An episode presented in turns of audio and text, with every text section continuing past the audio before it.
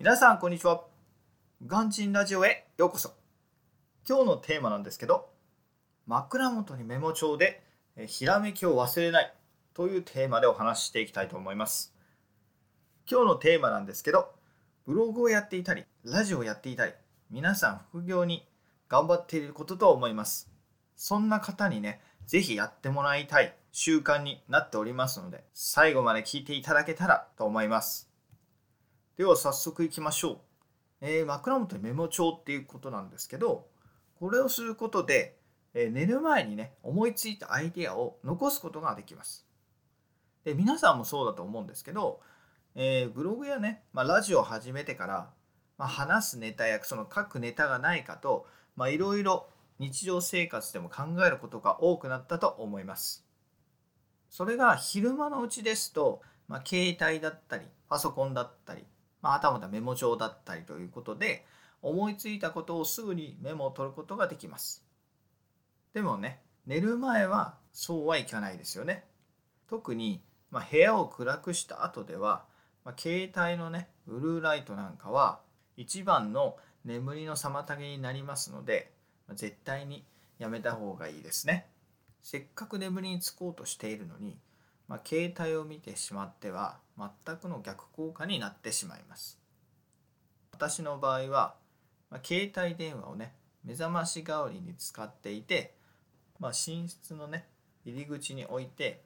えー、朝起きられるようにしているので、まあ、メモをするためにはね、そこまで行かなくちゃいけないので、まあ、かなりしんどいというか、眠りを妨げる原因になってしまいます。なので、私はこのブログを書く前はそのままにして、まあ、翌日になったらまあそのまま忘れているというか、何を覚、何を考えていたかも覚えてないなんていうことがよくありました。しかし、メモをするようになってアイデアを忘れることがなくなったので、これは非常に良い習慣だと感じています。それで、私の率直な感想なんですけど、なんかアイディアって夜に思いつくことが多いんですけど、皆さんはどうですか？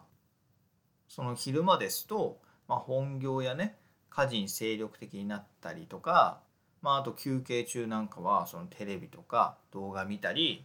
まあ、あとは同僚とか友達と喋ってたりっていうところで、あんまりその考える時間っていうのはないのかなっていうふうに感じています。でもね、寝る前であれば暗くて静かなところで、まあ、ゆっくり考えてしまう人も多いのではないかと思います。逆にね、それで考えすぎちゃって、まあ、眠れなくなることも誰でも経験があるのではないでしょうか。それの典型的な例が、まあ、遠足のね、前日ですよね。もう次の日はもう楽しくって、ああ明日起きたら何しようとか、現地行ったら何しようとか、はい、そういうよく考えだと思います。最近私はそういうね、思いついたことを、まあ、紙に書き出しているんですけれども、まあ、すごくその後はすっきりしますね。書き出すことで、まあ、その余計な心配やそれ以上深く考えることをしなくなるので、結果としてすぐに眠れるようになりました。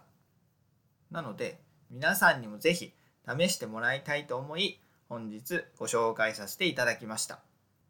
まずは枕元にメモ帳と鉛筆を置くところから始めてみてください。